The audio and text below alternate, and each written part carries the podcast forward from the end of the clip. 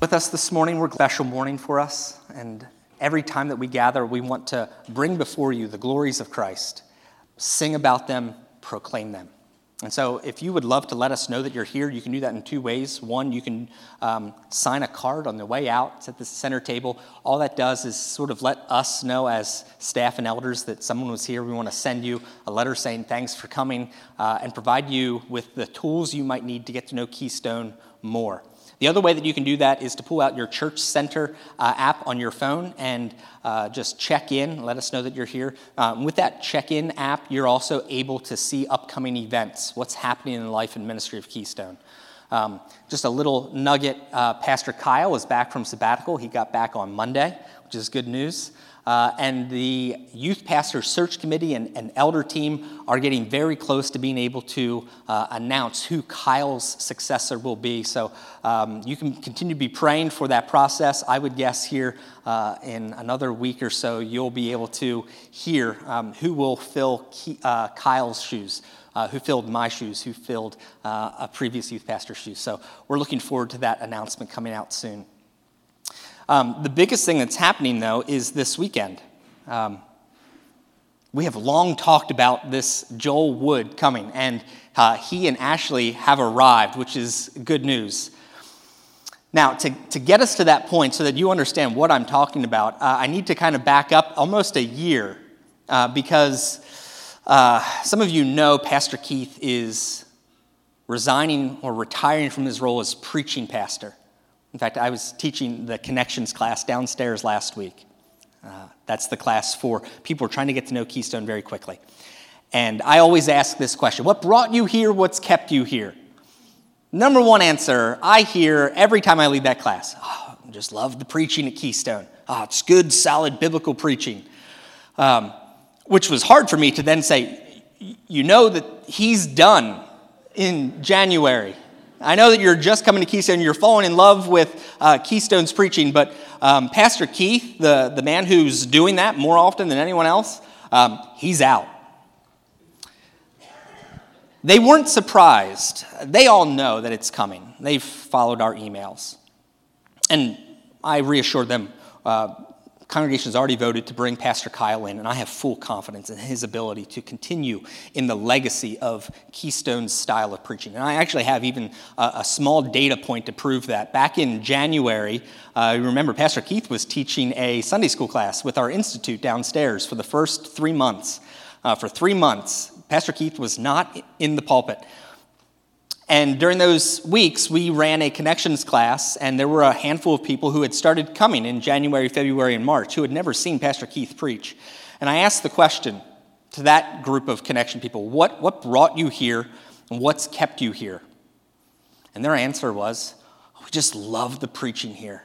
The Bible saturated, prayer dependent, gospel centered, mission minded, spirit led preaching at Keystone. I'm like, Yes, that's great.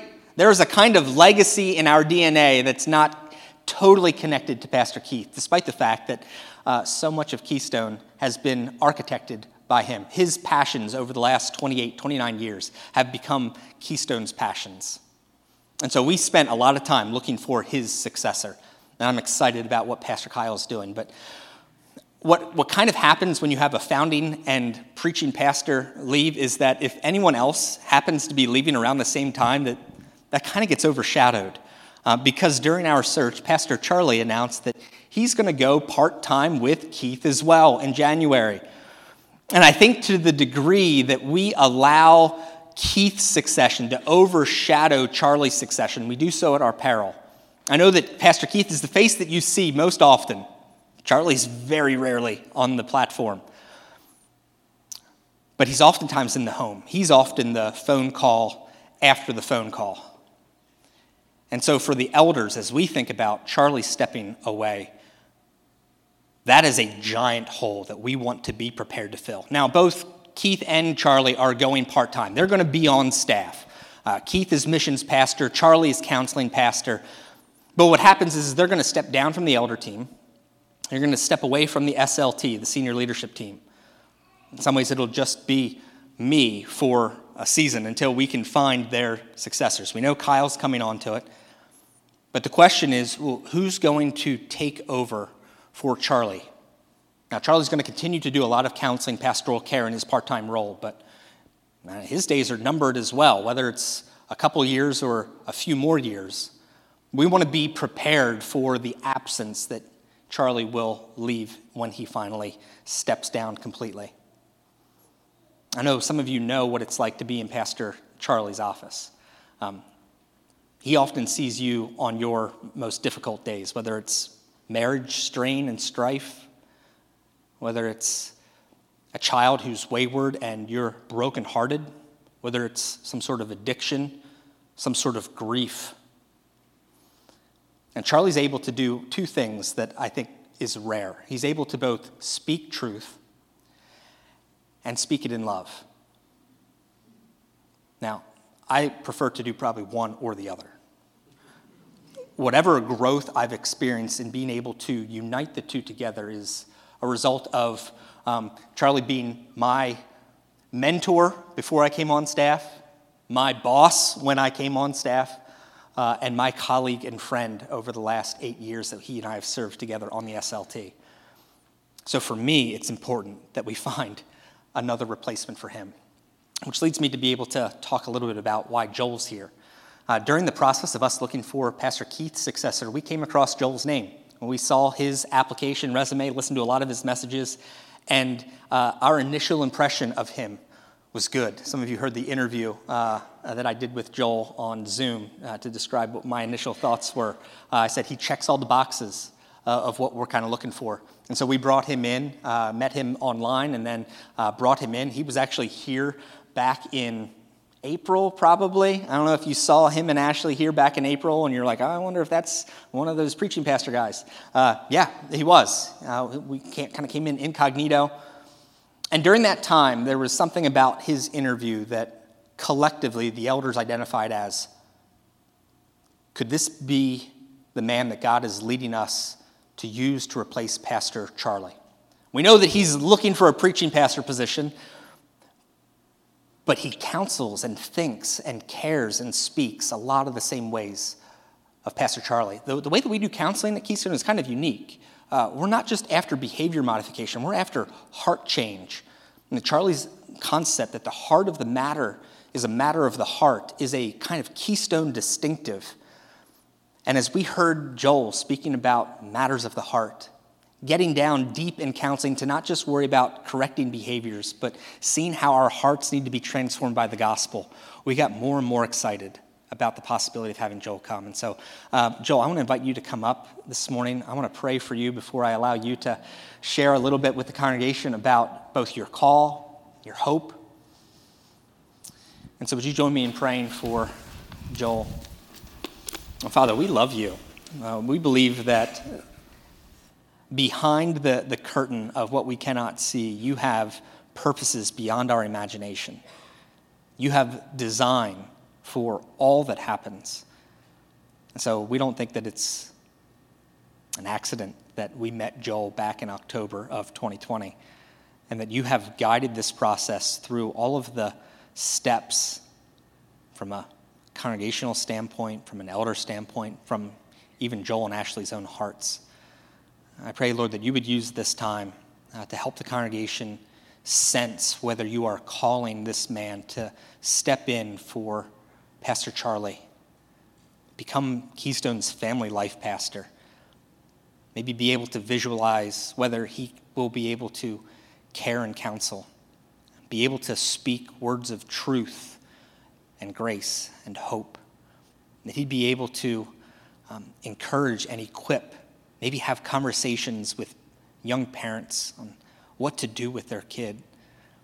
A young marriage, figuring out how to love one another like Christ loves the church. Father, we want to make both an informed and prayerful decision about this decision. And so, Lord, would you use this time for your glory and Keystone's good? Amen. Amen. Thanks, Brandon. Man, we are so excited to be here with you this weekend. Uh, we were planning on being here with you in September, and then our youngest child, Brooklyn, came down with COVID. we're thinking, oh man, this is going to be crazy. That followed in succession with our next two children getting COVID. And Ashley and I looked at each other and we thought, okay, there is no way that we're going to avoid getting this ourselves. And sure enough, the week we were supposed to be here, was the week that we got COVID, and it knocked us out for a week or two. We recovered. Uh, praise the Lord for that. And uh, but boy, did that change a ton of plans. I remember talking with with Brandon a lot during that and saying, I don't know if we're going to make it. You know, we're starting to get a little sick. The girls are getting sick. We're getting sick, and we ended up just having to cancel it, try to figure out what are we to do next, and postponed it to this weekend. So to be here with you today is really exciting for us. But it reminds me of another time that we made, or I made, a lot of big plans and had those plans changed. I remember driving from California to Wisconsin to get to college uh, back in 1995, and we were driving all the way across the country. I was really excited because uh, we had mapped out a very, very awesome steakhouse in Omaha, Nebraska that I was really excited about getting to. So we got to the state of Nebraska, and I don't know if you have ever been there or driven through it, but no matter when you drive through it, there's always construction and there's always detours. So we were getting there, and we made at least five different detours in Nebraska. And I'm starting to get a little bit worried here because it was my 18th birthday. We had this planned out, and sure enough, when we got into Omaha, they gave us another detour. And back in those days, we didn't have GPS on our phone. We didn't have any kind of maps except for the physical map that you had in your hand. So we are on this detour. My mom and my sister are trying to figure out how to read the map. I'm trying to use my spidey sense to figure out where in the world we were. And we're driving around Omaha, and as we're trying to make our way back to where we're supposed to be, not knowing where we were, I noticed on the right the Mahogany Prime Steakhouse. Not what I'd planned, not where I was intending to go, but I thought, you know what, I'm not going to try to figure out how to get back to where we're supposed to go. We're going to stop here. So we stopped into that restaurant, and it was the most amazing steak I've ever had in my life, and it, the, the most amazing dinner that I've had in my life. So that detour was absolutely incredible in my life. But it, I try to think through this that has happened so much in my life. Has that happened with you where you set out and make a plan, and then all of a sudden all of those plans change? And then you get really frustrated with those changes, and then you look back maybe like a month or two later and you think, boy, that was so good that those plans changed because I never would have been able to do this, or I never would have made it here, or I never would have met this person. God uses all of those detours in our lives in amazing ways that we never really thought about. And that's what I see when I look at my life. When I look at my life, I see a whole bunch of decisions that I made, and then I see a bunch of detours that God sent me on that led me to a bunch of destinations that I never would have dreamed I'd be at. And it's been incredible. And it reminds me a lot of what Paul experienced uh, when he was spreading the gospel around the world. He kept trying to figure out where should he, should he go to share the gospel.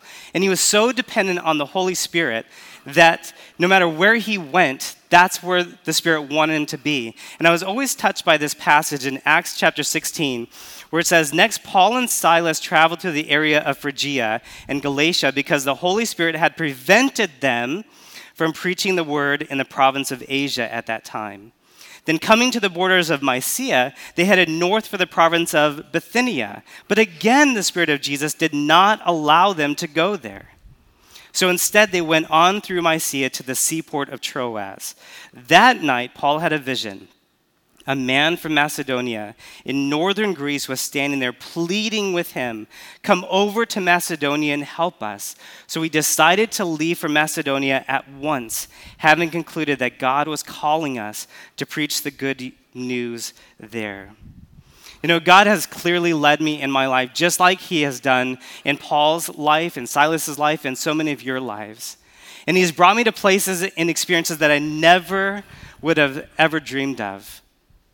And he's led me on detours that led me to places that I never would have changed in my life. And though it's not been easy in any sense of the term, if there's one thing I could say is that God has been so faithful every single step of the way. And I want to share a little bit of my story so you can get to know me a little bit better and see God's faithfulness throughout my life. My story begins before I was born when God brought a returned rebellious son of, or grandson of a preacher from Chicago and an Orthodox Jew from New York, and they met in Arizona at a mutual friend's wedding.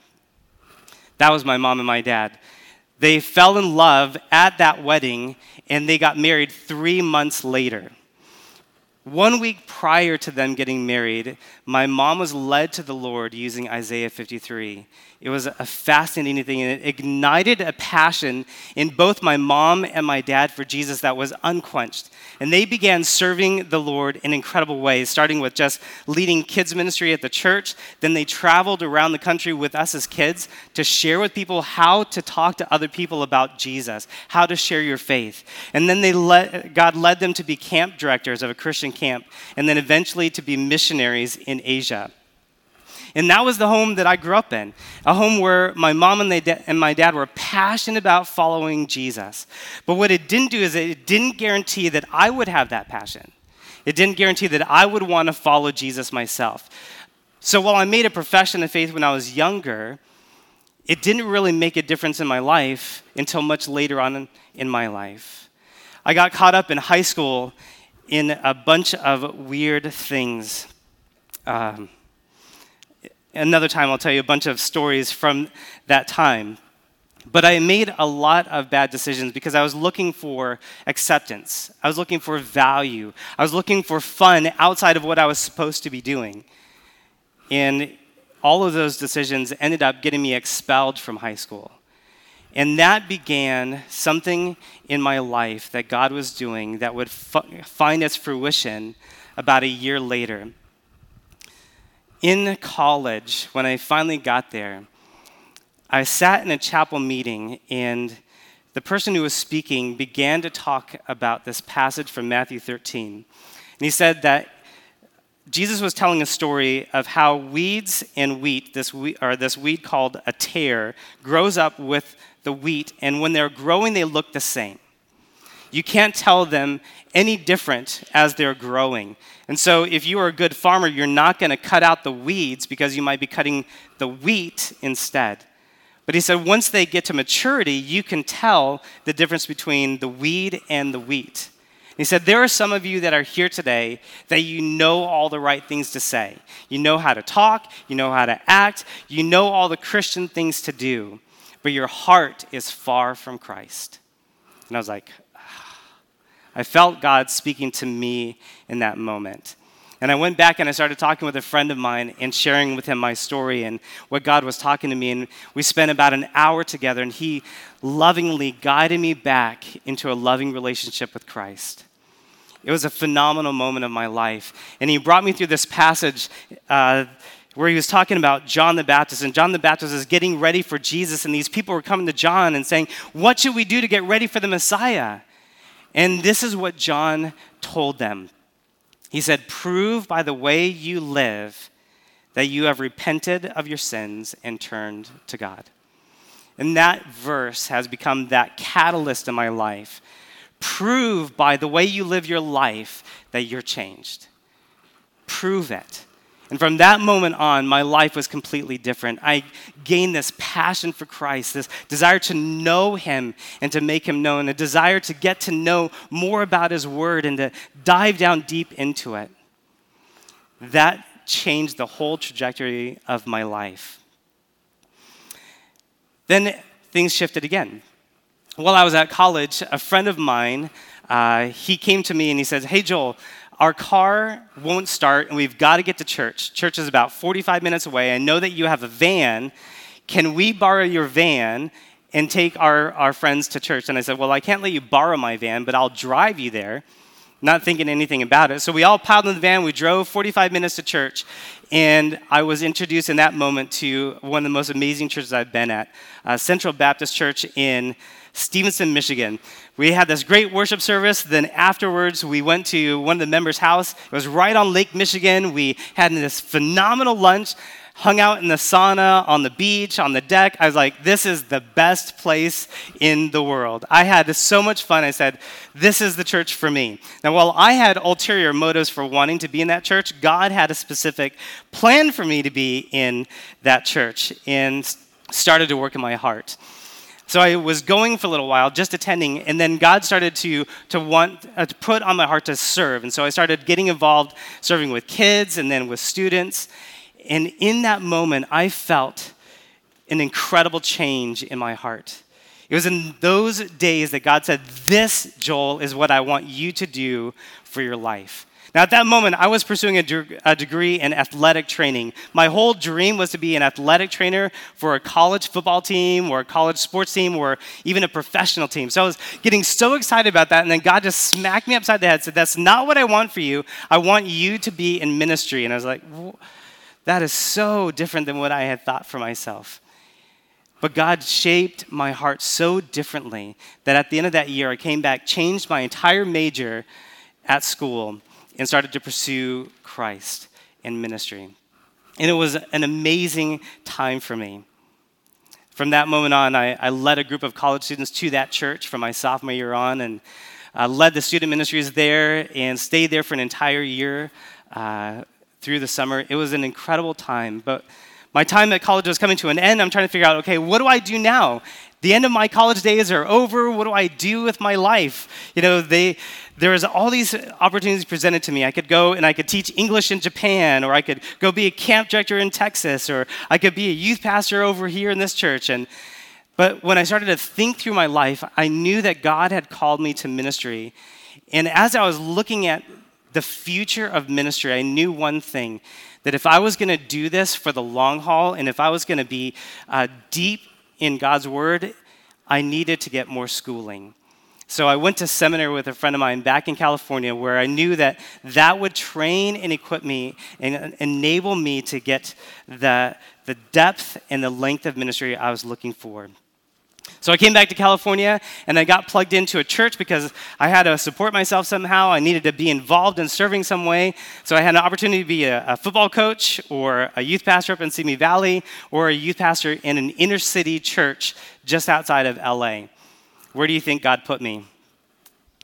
In the inner city church just outside of LA, one of the most multicultural churches and cities in all of California. And here I was, this young white kid with spiked hair in the middle of it. And God used that time phenomenally. I got connected with a man, a pastor who mentored me and helped grow me in incredible ways. And I grew so much there uh, while I was doing student ministry, and then I ended up working with the kids ministry, revitalizing that, then the worship ministry, revitalizing that. And it was just an incredible time. Now, while there was incredible ministry opportunities at that church, there weren't many marital prospects at that church. And here I was, I was young, I was in my 20s, and I was starting to freak out because there's no eligible females in the church. And I was really kind of getting upset, worried that I was going to be single for the rest of my life. The pastor that I was being mentored by, he didn't get married till I was 57, and I was thinking that's going to be my life. And so I'm, I'm, freaking out about this. And we started a college ministry for some of the area local churches. We all gathered together and did this college ministry. But in, on my own, I was thinking, I'm not going to find anyone here, so I need to go somewhere else to do it. So I started attending other people's churches and going to their young adult functions to see, hey, maybe there's somebody here. Maybe there's somebody that I could ask out, or maybe I could go over here to this person's function. And I started thinking about who I could find to marry. And that became my focus and my passion so much so that I couldn't think about anything else. So one time I sat down and I started studying for my message to the students, and it was the passage with Mary, Martha, and Lazarus when Jesus was going to have dinner at their house. If you're not familiar with it, Jesus comes to his friend's house. Martha is so busy trying to get everything ready, make the dinner perfect, make everything so wonderful and beautiful for Jesus. She's all over the place. Mary, her sister, comes and sits down right at Jesus' feet and is just listening to him talk. So Mary is bustling around and she's running back and forth and gets so upset that her sister is just sitting there. Says, Jesus, can you please tell her to get up and help me?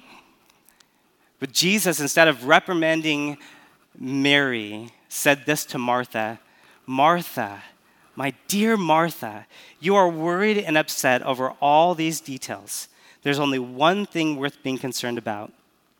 Mary has discovered it, and it will not be taken from her. Jesus reminded me in that moment that he was what's most important, that I needed my focus to be on him and not on anything else. So I made the decision to just focus on him and my relationship with him. Not a month later in our college ministry, the most beautiful woman in the world that I'd ever seen walked in to our college ministry. I'm sitting there leading worship, uh, and here she comes walking in, and the first thought I had was, God, you are testing me. You are testing me to see if I'm going to be honest and I'm going to stick with my relationship commitment to you. Well, she had come at the request of her best friend who was interested in another guy in the college ministry and wanted her best friend's opinion. So she gets here, and when she sees me leading worship, she, after it's all over, takes her best friend, says, We need to go to the bathroom and talk. So they go to the bathroom and talk, and, and she says, Okay, now who is that guy leading worship, and why didn't you tell me about him? So her best friend says, Oh, that's just Joel. As if I was like the most ineligible person available at the time. Uh, like she didn't even consider that I was even possible as a relationship possibility. So here we were, and she got to know uh, a little bit more about me. She says that when she went home that night, she told her parents about me and then prayed every night for me from that time. I'm a little bit more of a late bloomer. I didn't realize this. As I got to know her a little bit more, uh, I got to see her heart, and she was amazing. But I knew, or I was thinking that God was just testing me in all of this. Because not only was there this beautiful woman, but she was taller than I was. And I had said, you know, God, I'm going to really struggle if I marry somebody who's taller than I am. And so I was like, God has tested me with a beautiful woman and one who's taller than me. This is just a test. But the more that we served together, the more that we got to know each other, the more that we really grew closer together. Being the late bloomer I was and a little bit slow of seeing the signs, um, it took her sending a text message to another guy who was interested in her and saying, I'm sorry, I'm not interested in you, I'm interested in Joel, and I'm sorry to tell you that. And she sent it to me instead of to him. So I got super excited. I was like, yes, this is the sign. It's like, thank you, Lord. I was waiting for a direct sign from him that this was the person. I came back, I was speaking at a retreat right in front of everyone in the college ministry. I asked her out on a date. They were all blown away, like, what just happened? We went on a date. Our first date was at David Crowder concert at a fair. It was crazy. And we walked around and we talked about our lives and our dreams and our hopes. And just so you can see, I tried to make myself super undesirable with a beard that I don't know what I was thinking about and a long rat tail. I don't know why. Just making myself undesirable. Here's a little picture of our first date. Very interesting time in my life. But God used that detour and brought us together. And about two years later, we got married. So there's another detour that happens in between that just before we got married, about six months, um, let me back up a little bit further. I was working at this church in the inner city, and the pastor had just resigned and retired. And one of my best friends that we went to seminary, that I went to seminary with, he was transitioning into that role as lead pastor. And he had been there for about a year. We were working together to revitalize the church, re engage the community, uh, God was doing some amazing things in that time. And he and his wife went away for a little retreat, uh, and they came back. And on the way back, they were involved in a car accident. And that car accident took his life and left his wife in bad shape. And it left the rest of us at the church kind of reeling, struggling, trying to make sense of what had just happened, and really suffering through that time. We had all lost fr- a friend, we'd all lost the pastor, we'd lost the leader. It was such a difficult time with us. We're devastated. But God gave us some comfort during that time, and He used a special passage from Habakkuk. And this is what kept us through that entire year. It's a little bit small on the screen, but I'll read it for you. It says, Even though the fig trees have no blossoms, and there are no grapes on the vines, even though the olive crop fails and the fields lie empty and barren. Even though the flocks die in the fields and the cattle barns are empty, yet I will rejoice in the Lord. I will be joyful in the God of my salvation. The sovereign Lord is my strength. He makes me as sure footed as a deer, able to tread upon the heights. I stayed at Carson during that time, and we nursed ourselves through that year of grief. And at the end of that year, the elders came and they said, Joel, we want you to stay on and, and we want you to be the lead pastor here at the church. And we prayed about it. Ashley and I had just gotten engaged. We are at that time thinking through what do we do with our life? Where do we want to go? Where do we want to serve? Where is God leading us to be? We were trying to think if God wanted to stay there or go to another place. And in the midst of that, all of this happened. And we felt God saying at that time, This is where I want you to be. So we accepted. And six months before we got married, we began the journey of serving in that capacity. And God used that time in, phenomenal ways in our lives. We saw the church grow, we saw the children's ministry start to thrive. We saw some new people come and we started to engage the community. It was an incredible time, but it was also a, challenging time. Inside of the time we were there, we experienced some of the most incredible hurts we've ever experienced, some of the most difficult struggles we've ever endured. And we walked through those times limping most of it, struggling through what God was leading us to. But in that moment, through all those struggles, through that detour of our lives, God taught us something so important, gave Ashley and I this passion that we want to make sure that no matter who it is that we're talking to or ministering to, we want to make sure that every person feels loved seen, valued, and heard. We want to make sure that everyone gets that and feels that. And it was such a, a, an important time of our life. And as we began our sixth year in that role, we felt God saying, This is, this is about the end of, of that time for you. And we were trying to figure out what does that mean? What do you have for us next? We don't know. So we spent that year praying and seeking counsel. And at the end of the summer, we felt God saying, It's time for you to step away.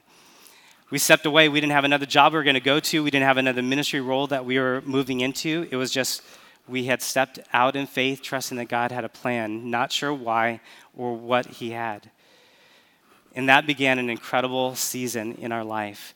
We spent seven months without a job except for being a substitute teacher. And a substitute teacher, I never had a lot of work as a sub, never got more than three days of work a week. But during that time, God gave me work every single day. People showed up and dropped groceries off at our doorstep, paid our rent without us knowing. It was an incredible time of us seeing God's faithfulness at work, providing for us in ways that we didn't know. It was just Ashley and me and our first daughter, Madeline. We're trying to figure out what are you doing with this, God? What do you want for us? And each step of the way, He was providing. And as we stepped out in faith, we were looking for what was next. And I said, Hey, God, I want to do what you want me to do, but I don't want to go back into student ministries. That's the one thing I don't want to do. And that's the one place that God sent me back to. He sent me back into student ministries as a middle school pastor. And it was so strategic because he had used teaching in that district, the school district, to open up the door to serve at this large church in that capacity. And I had already established all of these great connections with students and parents, and it was just so natural. And God used that special time to heal us and prepare us for what He had for us next. And as we entered in that season, God restored a lot of our joy in ministry and He healed our hurts. It was such an incredible time, and we loved that church. But from the moment we began, we knew, even from the start, this was not where God wanted us to be. And we knew that this was a season in our lives that He was using to prepare us for what He had for us next. So we were, we were going through this, we were serving about five years in, almost six years in, we felt God saying, Now is the time to start considering where I have for you next. And as we were walking through that, what does that look like, God? Where do you have us? What do you want us to do? We kept thinking about it, praying for it, and then another detour happened in 2020. You may all know what that was. COVID hit in the pandemic, and everything changed. Around June of last year, Uh, because of COVID shutting things down and the budget starting to get hit hard, uh, our church had to make a lot of budget cuts, and I was one of them. And I stepped out into a season of, of life expecting. Here I was, I had three little girls, and I'm trying to figure out how do we make it? What are we going to do? How am I going to provide for them? You know, I don't, I don't have a job anymore. I don't have income coming in. All the churches are shut down. What do I, what do I have? I don't have the job that I had last time. And I, I was so scared, so filled with fear. What was going to happen to us? And I didn't know. Um, but as we stepped out into that season, all that we could see was God provide. And God has been so faithful in providing for us. A year, almost a year and a half later, God has never failed us. He's provided for us every single step of the way and is unexplainable. I started applying to all these different churches all around the country, trying to think, where is it, God, that you have us to go? And the more that we looked and we applied, we seemed like we were in interview processes all the time. And then around September, the job got posted about a preaching pastor role at Keystone Church in a town called Paradise.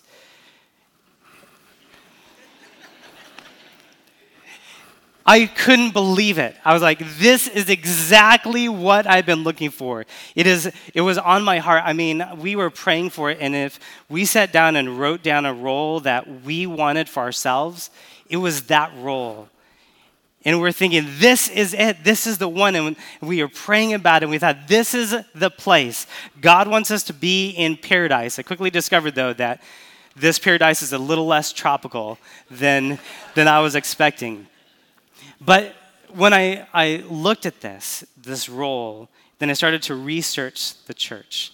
That's when everything changed for me. The more that I researched about Keystone, the more that I discovered about what makes it unique, what its DNA is, what its culture is, what is important here, what its mission is, what its core values are, the more that we fell in love with this church and the more that we felt drawn to it.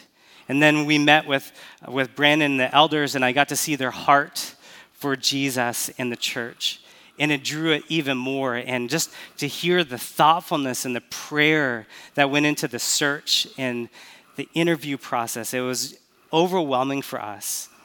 And we thought, this is a very unique place. And then to be considered as one of the top two candidates in that, for that role was, was such an honor and getting to come here and see the church drew us even more. I mean, we sat in the same spot back there in April, and we're sitting here looking at this church and being amazed by what we saw and what we experienced. And as we started to think through and experience this and, and think, is this what you have for us, God? We got really excited. And then the phone call came that said, hey, Joel, just want to let you know we decided to offer it to Kyle instead. And I was really, really saddened at that moment because we thought that this is where God was leading us. But that wasn't the end of the call because the call continued and they said, But we feel that God may want you here at Keystone, and we want to think through another role that maybe would be good for you. Would you consider it? So we thought, oh, well, I guess we'll consider it, you know.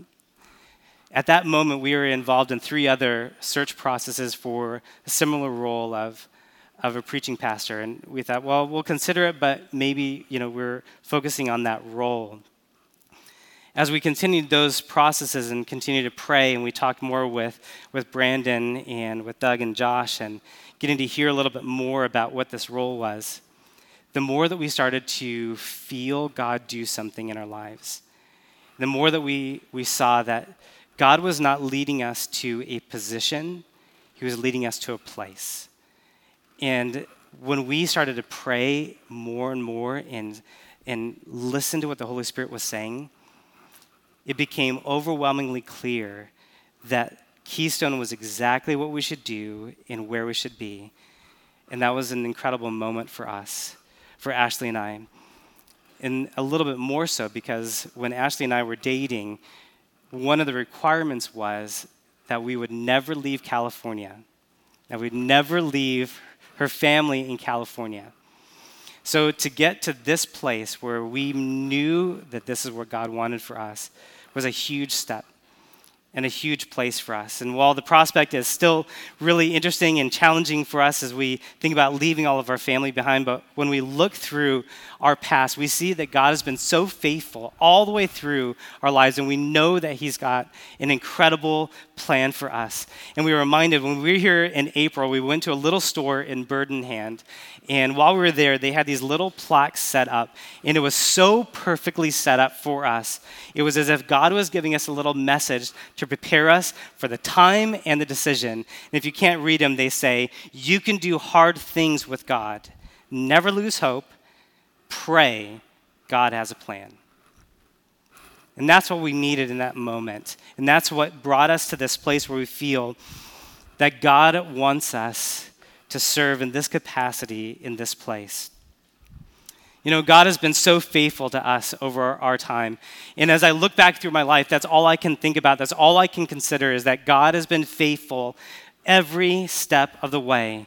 He's provided for us, He's been there for us, has encouraged us, and He wants us to do that. He wants us to always be dependent on Him.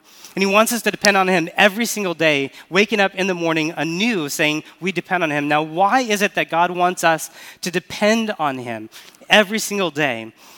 A commentator says this so well. He says, He does it for our sakes that we may know the peace and strength that come from a continual dependence on Him, the joyful life that is ours when we trust Him and see the truth of our trusting. The happiest people I know are not people who don't have any needs, but people who experience the meeting of their needs with God. Listen, I don't know what you are going through today. I don't know the fears that you have, the struggles that you are enduring, the doubt that may be ravaging your mind. But what I do know is this that God has never not been faithful. That God has never stopped loving or caring for you or desiring to provide for you? Are you weak? Are you hurting? Are you on the verge of giving up? Well, you can make it through because if you look back at God's faithfulness, you can cling to that and the promises that He will be there for you in the future. Jeremiah said this in Lamentations. He says, The steadfast love of the Lord never ceases. His mercies never come to an end. They are new every morning. Great is your faithfulness.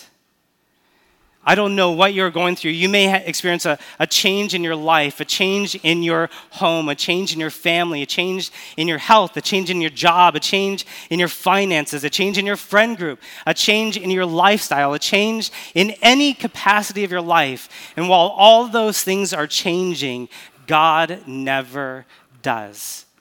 Charles Spurgeon says it best. He says, A Christian knows no change with regard to God. He may be rich today and poor tomorrow. He may be sickly today and well tomorrow. He may be in happiness today. Tomorrow he may be distressed. But there's no change with regard to his relationship with God. If he loved me yesterday, he will love me today. I'm neither better or worse in God than I ever was. Let prospects be blighted. Let let hopes be blasted. Let joy be withered. Let mildews destroy everything. I have lost nothing of what I have in God. No matter what we go through, God is faithful. He always is. Like the psalmist says, I'm, I was young and now I'm old, and in all my days I have never seen the Lord forsake the one who loves him. And I've never seen the child or the children of the godly go hungry. As I look back over my life, the only thing that I can see is that God has been faithful. And as I look back at all the decisions that I have made and how God has worked through my decisions or in spite of my decisions, how God has used my successes and failures, how God has used every single one of my experiences in my life, and I feel so strongly that God has used all of those things to lead us here to this moment. And I don't know how He has done it, but I know that He has been faithful every time through it. And if I could leave you with one thought, it would be this God will provide however long it takes to get you to where He wants you to be. God will provide however long it takes to get you to the place where He wants you to be. God, thank you so much for your promise to us. Thank you for showing us so much how faithful you are, how loving you are. We can look at our lives and wonder what is happening, what is going on, why are we experiencing this? What is the reason or the purpose? And all that we can say is, You have a plan. And as we look back on our lives, we can see so many of those plans unfolded. We can see your faithfulness and your goodness to us. We can see your love showered on us. We can see so many times that you've taken us on detours, but you've led us to a destination that we cannot believe. We're so thankful for you and for what you have done and for what you're planning to do in our future. We give you the glory and honor for it. We pray this in your name. Amen.